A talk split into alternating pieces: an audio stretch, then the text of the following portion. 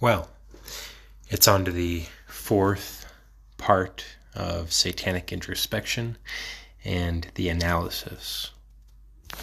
Here we go. Okay, so as I said in the recitation, this is a pretty short one. Stopping at and for mankind. Sorry. Mankind created, and for him, this world. I thought that was such a good place to stop at, especially given what comes after this. So we'll start with where we left off in the last analysis, which was which would but lead me to a worse relapse and heavier fall. So he's essentially ending his thought here by saying, even if he were to, in his words, um, if he were to repent and gain by act of grace that former state, that state of the angel of light, that best of stars. But then he says, How soon would height recall high thoughts? How soon would that position put him in the same position he was right before the fall, right before the rebellion?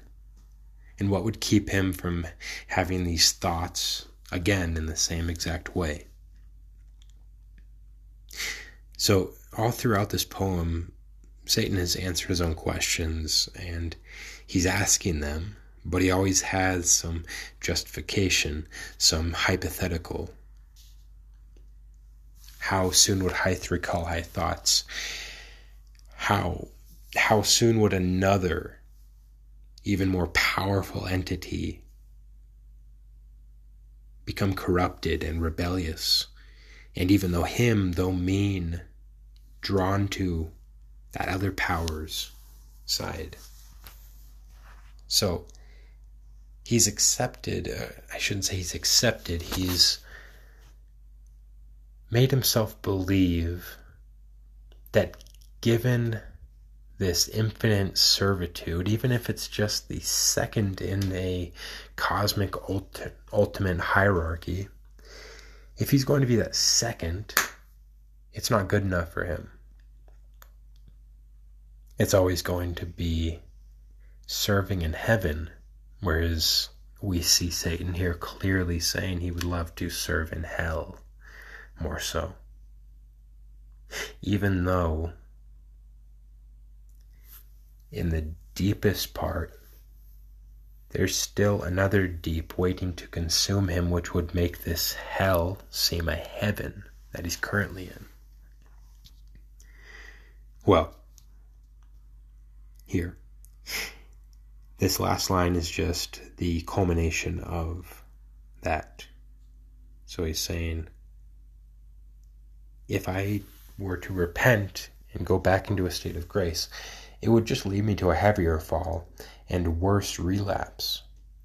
And onwards, he says, so should I purchase dear short intermission, bought with double smart. Next line. This knows my punisher.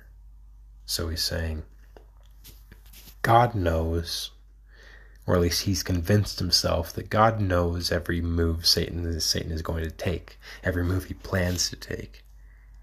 And we saw it at the very beginning. He sees God as all knowing. And God knew when he, in Satan's mind, he God knew when he created Lucifer and gave him and made him in that bright eminence, that second, that brightest of stars, that was going to culminate in this rebellious spirit, this urge to be at the pinnacle of the hierarchy. And so Satan is thinking, given my state of existence and given what God made me, I'm fulfilling my purpose. In fact, he has no choice but to, but to fulfill his purpose.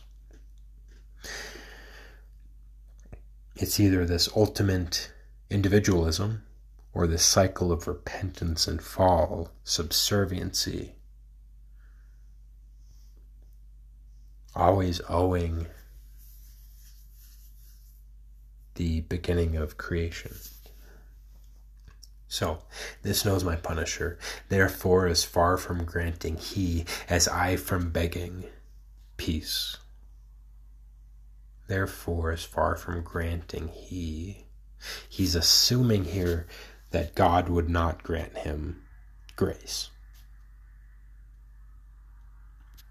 That for whatever reason, whether he's all knowing or whether he has disdain for Satan, yet even Satan says that at the beginning,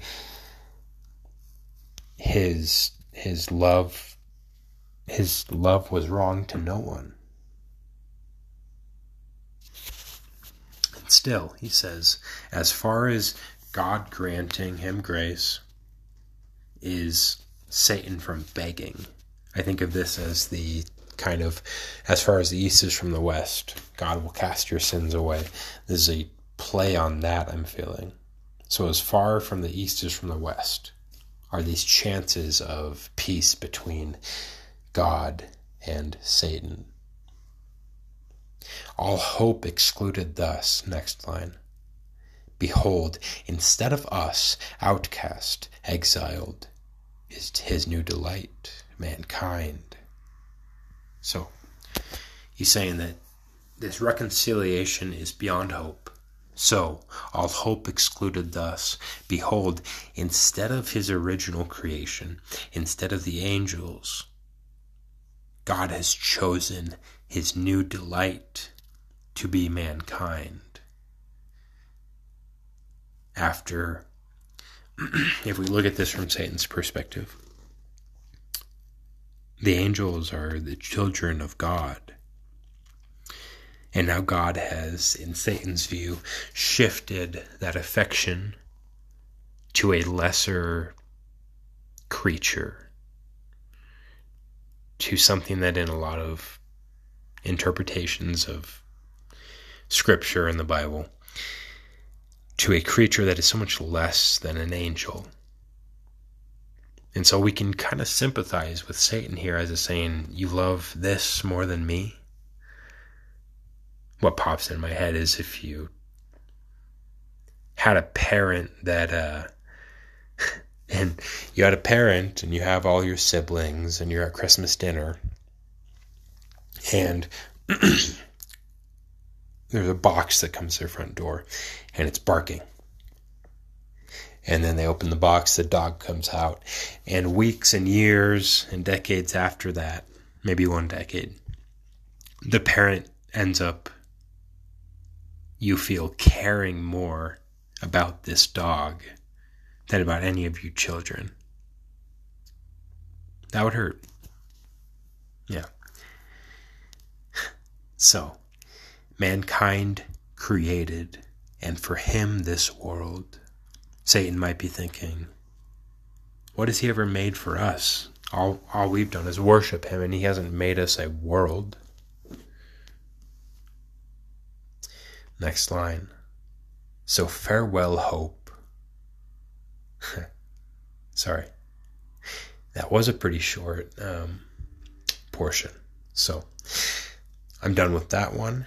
And next, we'll bring it full circle, or at least the end of this part that I've ripped out of this poem. And we'll see how Satan uh, ends this introspection. See ya.